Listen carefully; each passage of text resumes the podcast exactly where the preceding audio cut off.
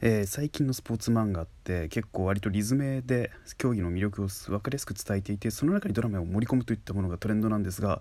それを真っ先に実行していた作品があったのでそれらについてサクッと喋っていきたいと思いますてなわけで侍になりたい野郎が行くエイプリル松田のもしよかったら聞いてください。さあってなわけでですねあの超リズムでめちゃくちゃドラマがあるスポーツ漫画が最近主流って言いましたけども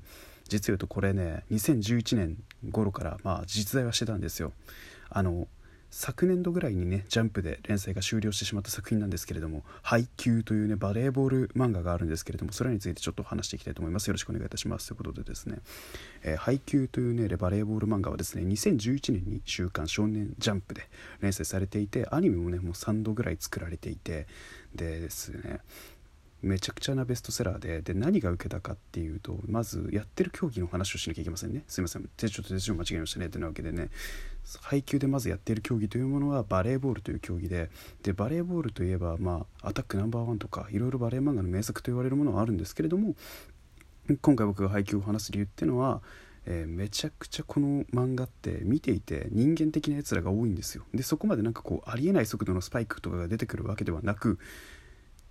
現実的なバレエの戦略とかを分かりやすく漫画で解説していてバレーボールの魅力を盛り込みながらしっかりそこにドラマをポンと置いていくっていうのがよくて。で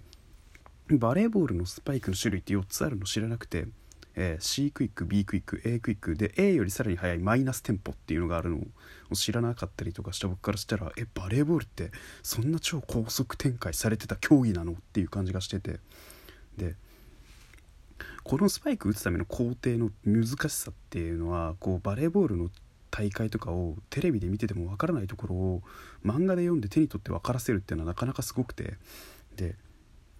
例えばトスも2種類あるじゃないですか。ちょっと早めに上げるのか山なりに上げるのかで変わってくるしでスパイクじゃなくてこうふわっとしたトスのような感覚のパスボール的な感じのやつで点を取ることだってできるっていうのをこうバレエのいろいろなその戦略性とかゲームとしての豊かさ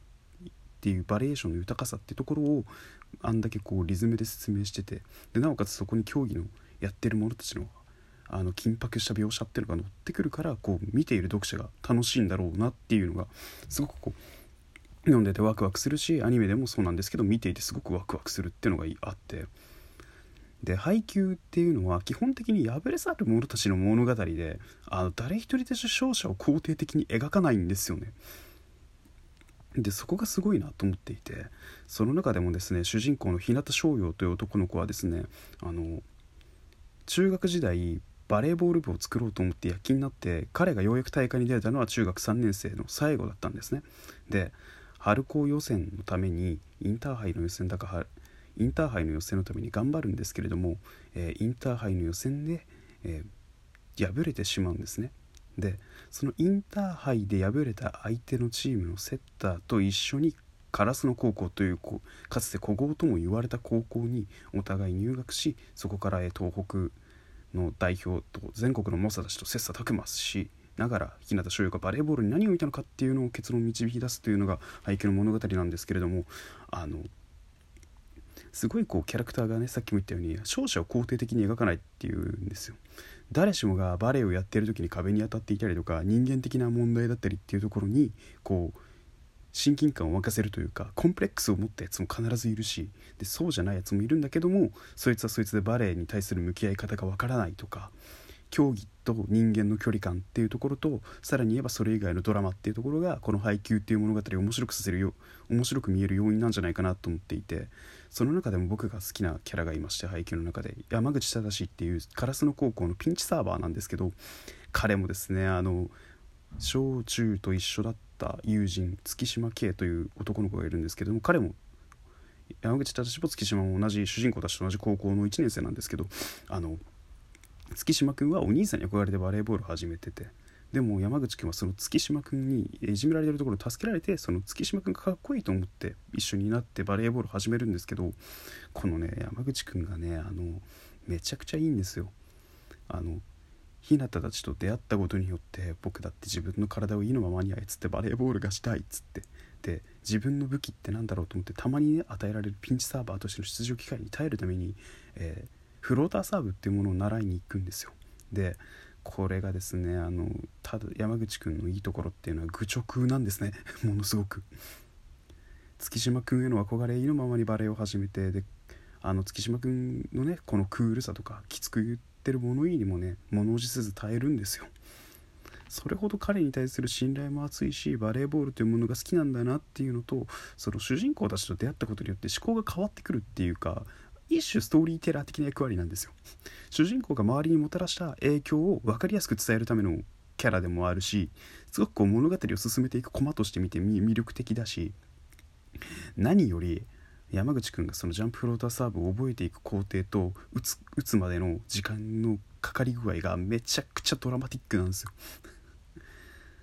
あの誰だって才能は愛おしく与えられてないけどどういう環境に置かれて咲くかっていうのを体現する物語なんだなっていうのが配給の根底にあってであと配給のねおすすめポイントが僕個人的にありましてあのオノマトペの使い方がすごいおしゃれなんですね。あの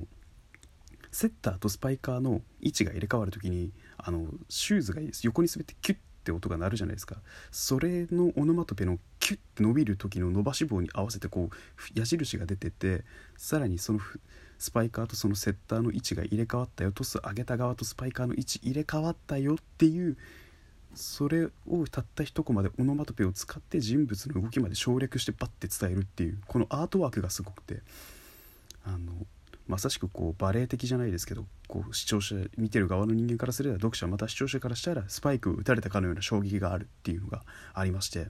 とにかくこの配給っていう物語は簡潔に言えばただのスポーツ漫画として見ることはできないっていうのがあってスポーツを通して人間がどうやって成長するのかっていうのをジャンプで描いてたっていうのがまあすごくこう揺さぶられるというか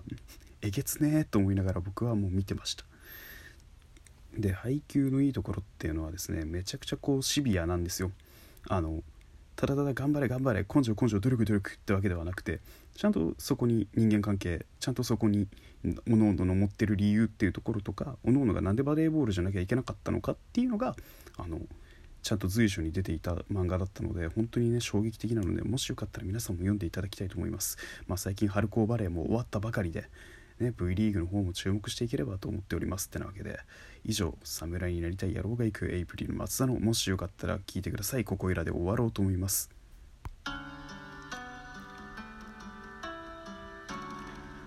お寒いですので手洗いうがいコロナ予防インフルエンザ対策などお忘れなくということでお相手はエイプリル松田でした。それではまたね。